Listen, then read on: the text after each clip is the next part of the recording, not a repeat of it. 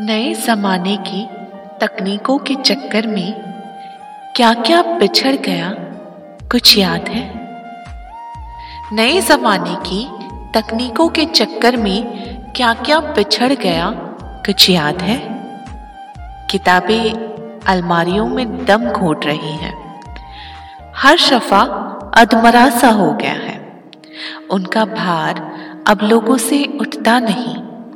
शायद अचानक से बहुत भारी हो गई है। हज़ारों के बराबर तो सौ ग्राम का कुंडल है।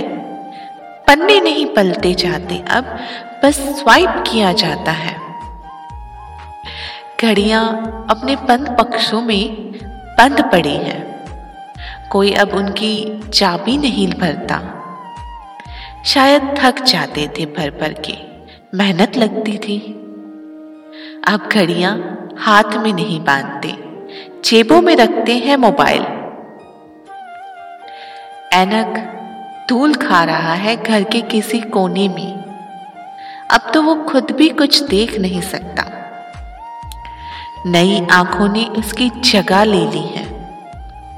अब तो आँखों का रंग भी मन चाह कर सकते हैं। काला, नीला, पीला या हरा कुछ भी।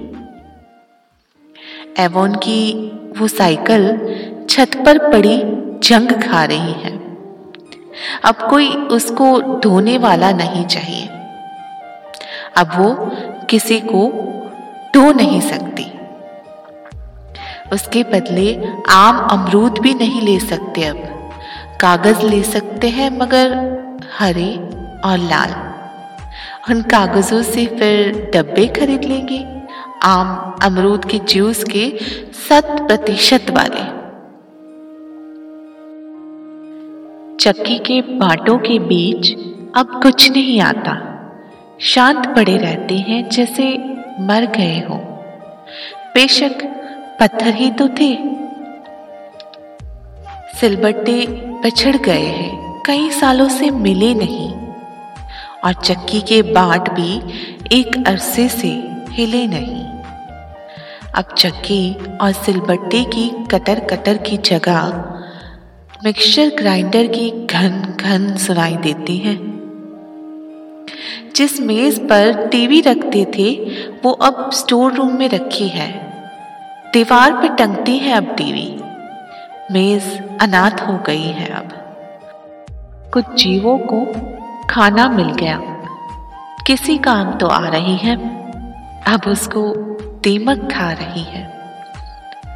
कई सालों पुराना नीम का पेड़ जो पापा ने आँगन में लगाया था, जिसने हर साल तपती हुई धूप से छाव देकर हम सबको बचाया था। कटवाना पड़ा, कार नहीं जाती थी। बीच में पड़ता था, रास्ते में अड़ता था। अब गर्मियों में आँगन सूना पड़ा रहता है सारी दोपहर सन्नाटा पसरा रहता है। मोती भी नहीं जाता, कमरे में भौंकता रहता है। अब कुश्ती कोई नहीं लड़ता। देखते हैं, जो टीवी पे लड़ते रहते हैं, चिड़िया, पल्ला, गेंद तांद में रखे सड़ते रहते हैं। अब कंचे कोई नहीं फोड़ता, सब कंपट फोड़ते रहते हैं। अब रिश्ता कोई नहीं जोड़ता। सब टोकन जोड़ते रहते हैं। है ना? है ना, मज़ेदार ये नया जमाना सब पुरानी चीज़ें बदल रही है और नई तकनीकें उनकी जगह ले रही है। अभी हमने सुनी सचिन देव वर्मा जी की लिखी हुई एक कविता। और स्वागत करती हूँ मैं ऋतु रॉय आपके, आपका इस नए दौर के वही पुराने शो में, जिसे कहते हैं हम ज़िंदगी से ब्रेकअप। डिस्क्लेमर के साथ कि यहाँ हम ज़िंदगी से ब्रेकअप करना नहीं सिखाते, बल्कि बातें करते हैं ज़िंदगी के उस मोड़ की, जब हम टूट जाते हैं किसी वजह से, दिल भारी सा हो जाता है और ज़िंदगी से मन उबने लग जाता है।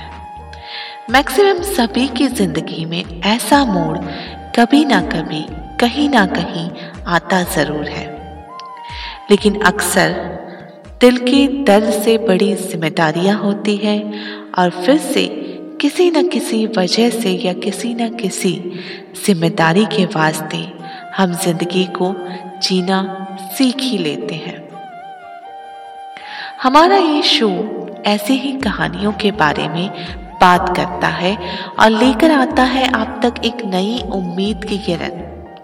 अगर आप भी इस तरह की किसी सिचुएशन में हो तो आप भी बेहतर कर सकते हो। एक दिन आप भी जीना सीख जाओगे और फिर से ज़िंदगी को गले से लगा लोगे। तो इसी उम्मीद के साथ शुरुआत करते हैं नए दौर की। यानी कि आज के शो को हमने नाम दिया है नया दौर। और आज हम लेकर आए हैं कहानी, जो कि हमें भेजी है अनंत राय जी ने, और ये रहने वाले हैं यूपी के। पर बरसों से कनाडा में सेटल्ड है और अपने परिवार के साथ वहीं रहते हैं। अनंत जी पेशे से बिजनेसमैन हैं। कनाडा में यूटिलिटी मॉल चलाते हैं और वेल सेटल्ड है।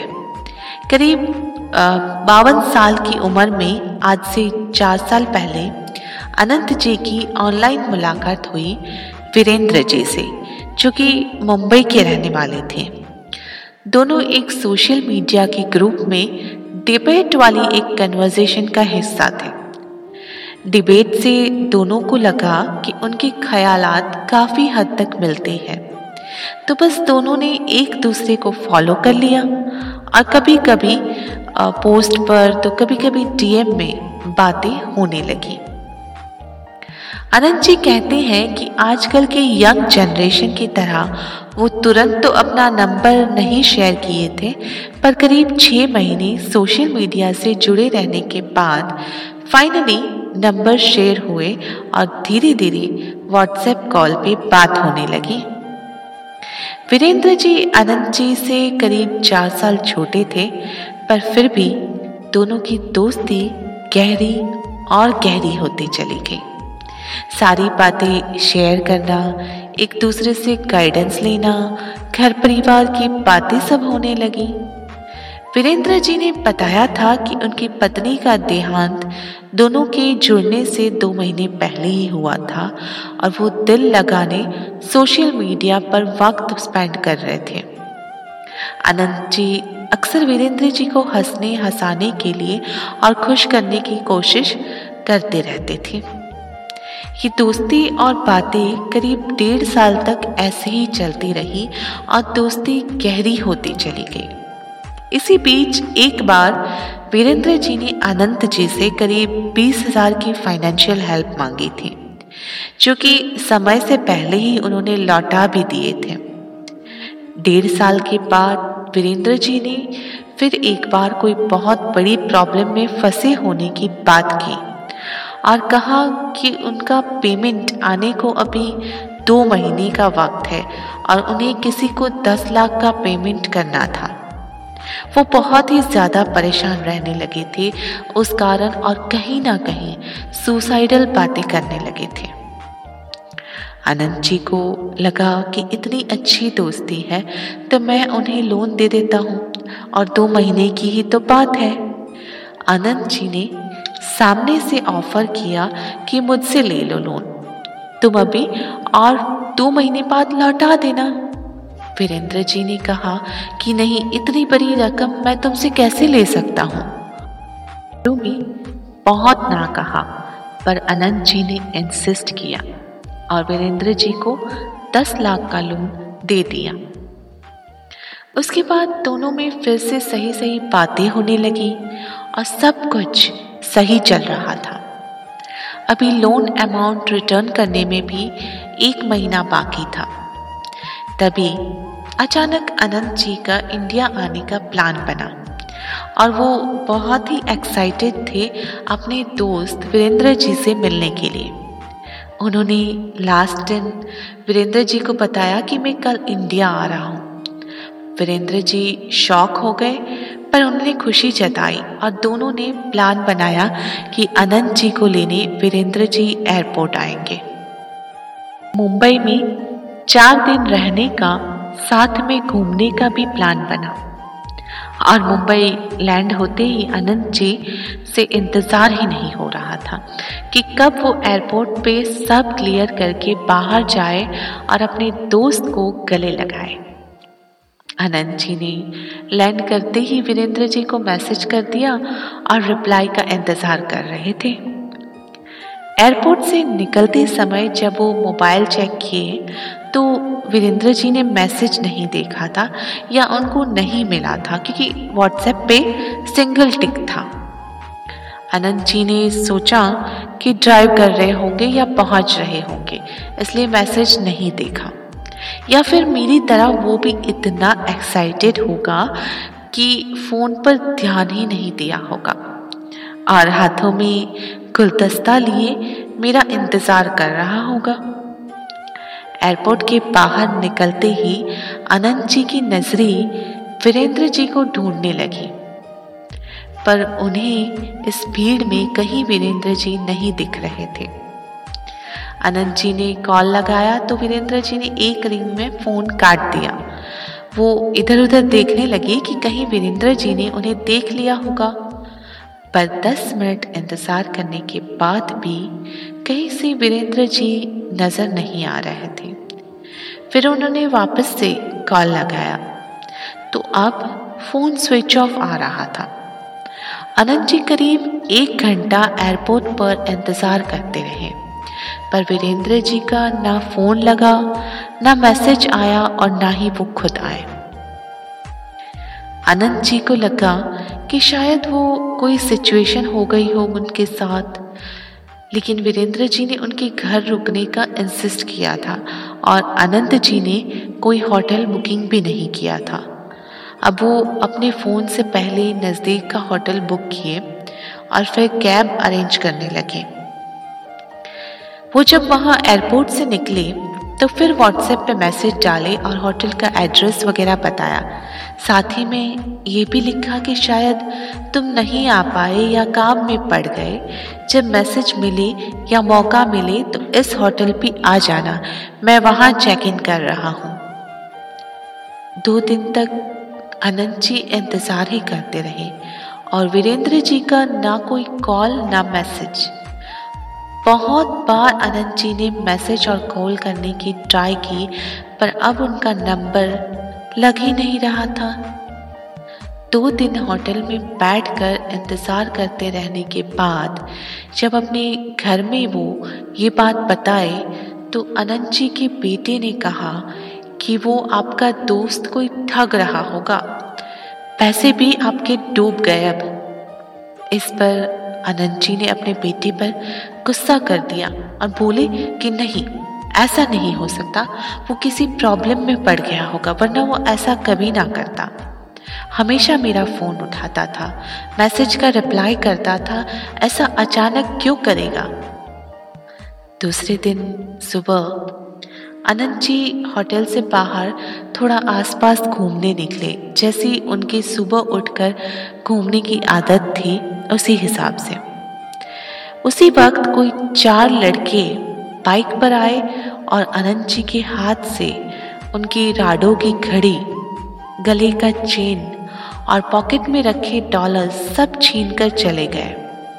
इसमें जब हाथापाई हो रही थी तो एक लड़के के मुँह का रुमाल वो अपने हाथ से खींच लिए। वो लड़का फट से अनंत जी को धक्का दिया और सब लेकर बाइक पे चले गए। अनंत जी वहाँ रोड पर गिर गए थे। वो मुश्किल से खड़े हो पा रहे थे या खुद को संभाल पा रहे थे। और फिर उस लड़के का चेहरा याद करने लगे। उन्हें लग रहा था कि जैसे उस लड़के को कहीं ना कहीं उन्होंने देखा हुआ है। उतने में कुछ गुजरने वाले लोग आए, उन्हें उठाया, उनकी हेल्प की और होटल तक पहुँचा दिए। होटल जाकर वो परेशान और रोने जैसे हो गए थे। जिस दोस्त का इंतज़ार था, वो आया नहीं। बेटा कह रहा है, वो ठग है। और उस पर से ये हादसा। खुद को संभाल नहीं पा रहे थे और कहीं ना कहीं खुद को कोस रहे थे। रह रहकर उनको वही चेहरा बार बार याद आ रहा था तो होटल वाले ने कहा कि आप पुलिस वालों को कंप्लेन करो। पुलिस में रिपोर्ट लिखाओ। घर पे बात की तो घर वालों ने भी यही कहा कि पुलिस कंप्लेन करो। अनंत जी पुलिस कंप्लेन करने गए। सारी बात लिखा दी और वहाँ से वापस आए। दूसरे दिन पुलिस वापस अनंत जी से मिलने होटल आई। और बोली कि उस एरिया में जहाँ उनके साथ हादसा हादसा हुआ था, वहाँ कोई सीसीटीवी नहीं था। तो उन्हें कोई इन्फॉर्मेशन नहीं मिली है, इसलिए वो चाहते हैं कि अनंत जी स्केच आर्टिस्ट को उस लड़के का हुलिया समझाए। शायद वो कुछ कर सके। अनंत जी फिर से पुलिस स्टेशन गए और हुलिया बताने लगे। तीन घंटे बाद जब स्केच बन के उनके सामने आया और वो ध्यान से देखे तो पता चला कि ये लड़का, ये लड़के का थोड़ा सा लुक अगर चेंज किया जाए तो ये तो बिल्कुल वीरेंद्र जी जैसा लगेगा। अनंत जी के पाँव तले ज़मीन निकल गई, जिसे दोस्त मानकर हर बात शेयर की थी, वो उन्हें यूँ लूट कर चला गया। वो चार साल छोटा नहीं, बल्कि पच्चीस तीस साल का कोई लड़का था जो ढोंग कर रहा था। उन्हें यकीन नहीं हुआ। फिर भी उन्होंने अपनी सारी बात पुलिस को बताई। इस बार वीरेंद्र जी के बारे में भी बताया और पुलिस ने खोजना शुरू कर दिया। अनंत जी का अब इंडिया में रुकने का दिल तो नहीं कर रहा था, पर वो पंद्रह दिन के लिए आए थे, उतना रुके, फिर चले गए। पुलिस के हाथ कुछ नहीं लगा और वीरेंद्र जी की कभी कोई कॉल उसके बाद नहीं आई। करीब एक साल पहले पुलिस ने वापस अनंत जी को कांटेक्ट किया और फ़ोटो भेजी वीरेंद्र जी की। या उस लड़के की जिसने अनंत जी को लूटा था। वो फ़ोटो पे मेकअप थोड़ा ओल्ड लुक का और दाढ़ी लगा दो तो वो वीरेंद्र जी ही थे। और पुलिस से पता चला कि वो काफ़ी टाइम से इस तरह की जालसाजी कर रहा है और लोगों को, खास करके एनआरआईज को, इसी तरह से पैसों के लिए ठगता था। अनंत जी को ना अपने पैसे वापस मिले, ना ही लूटा हुआ सामान। उनके हाथ सिर्फ़ मायूसी लगी। उन्हें डाउट तो मुंबई में ही हो गया था, पर जब पुलिस ने कंफर्म किया तो उनका दोस्ती और इस सोशल मीडिया की दुनिया पर से भरोसा ही उठ गया। और हो भी क्यों ना? आखिर अनंत जी ने चाहा ही क्या था? एक अच्छे इंसान की सच्ची दोस्ती। और लोग आजकल प्यार में, दोस्ती में, हर चीज़ में बस दूसरों को ठगना ही जानते हैं। ये नया दौर ऐसा हो गया है ना कि इंसान इंसान पर भरोसा नहीं कर पाता है। पहले भी ये होता था, पर पहले सौ में से चार बेईमान होते थे। फिर ऐसा वक्त आया कि वो मूवी में नाना पाटेकर ने कहा है ना? सौ में से अस्सी पैमान। वैसे ही सौ में से अस्सी पैमान होने लग गए। और आज का ये दौर है जहाँ सौ में से अगर चार ईमानदार मिल जाए ना तो अपनी किस्मत समझो। ये पूरी दुनिया सिर्फ़ और सिर्फ़ मतलब पर चल रही है। आजकल और यहाँ अपने भी मुश्किल से अपने हो पाते हैं। तो गैरों से क्या ही उम्मीद लगाए हम? है ना? अनंत जी, सैल्यूट है आपकी दोस्ती को जो आपने इसे इतने दिल से निभाया और जो आपने मुझे कहा ना कि आप ही शायद बेवकूफ़ निकले। तो आप बेवकूफ़ नहीं है अनंत जी। अक्सर धोखा खाने वाला इंसान यही सोचता है कि शायद मेरी ही गलती थी, मैंने ज़्यादा भरोसा कर लिया। हो सकता है कि भरोसा करना आपकी गलती हो, पर वो कहते हैं ना कि अच्छे को सब अच्छे दिखते हैं और बुरे को सब बुरे दिखते हैं।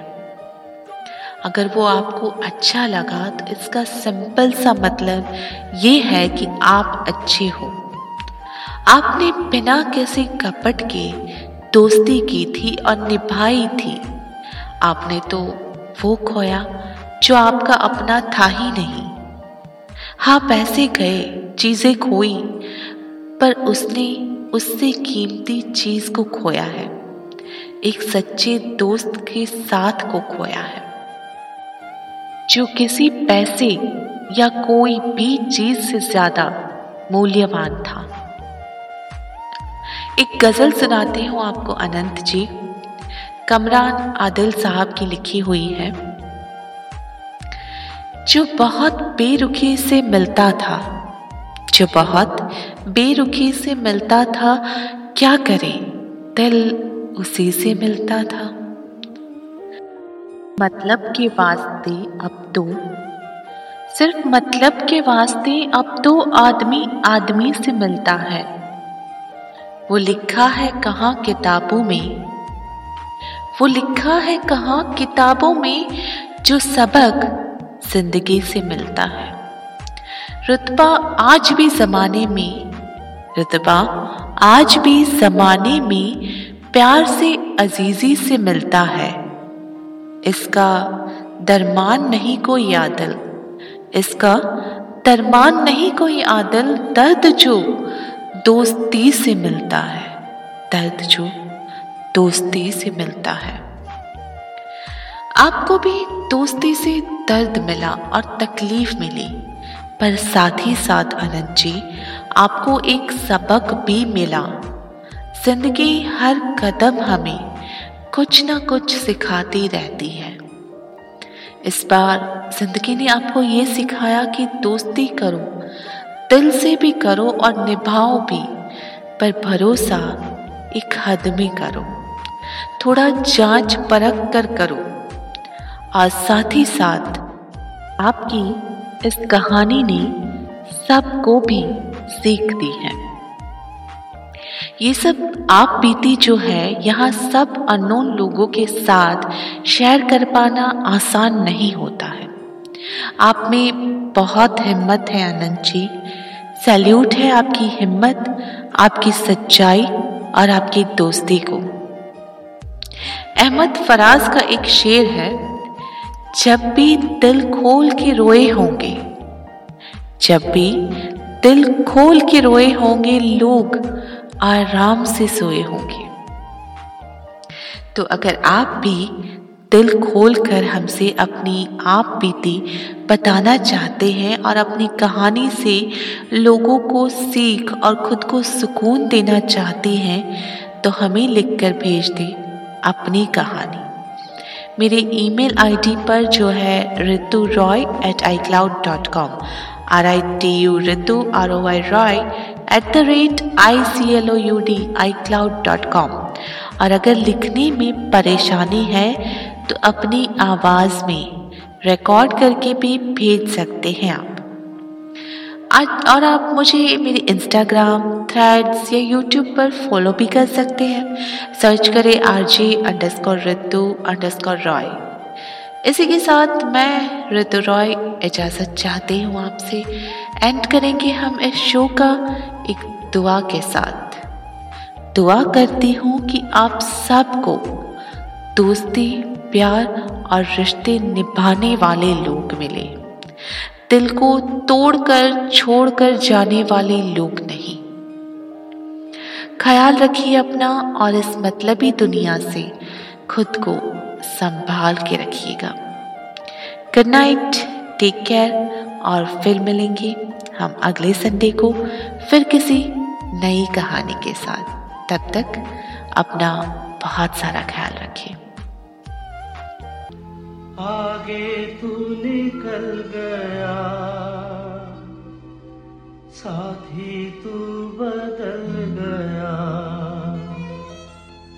तोड़ी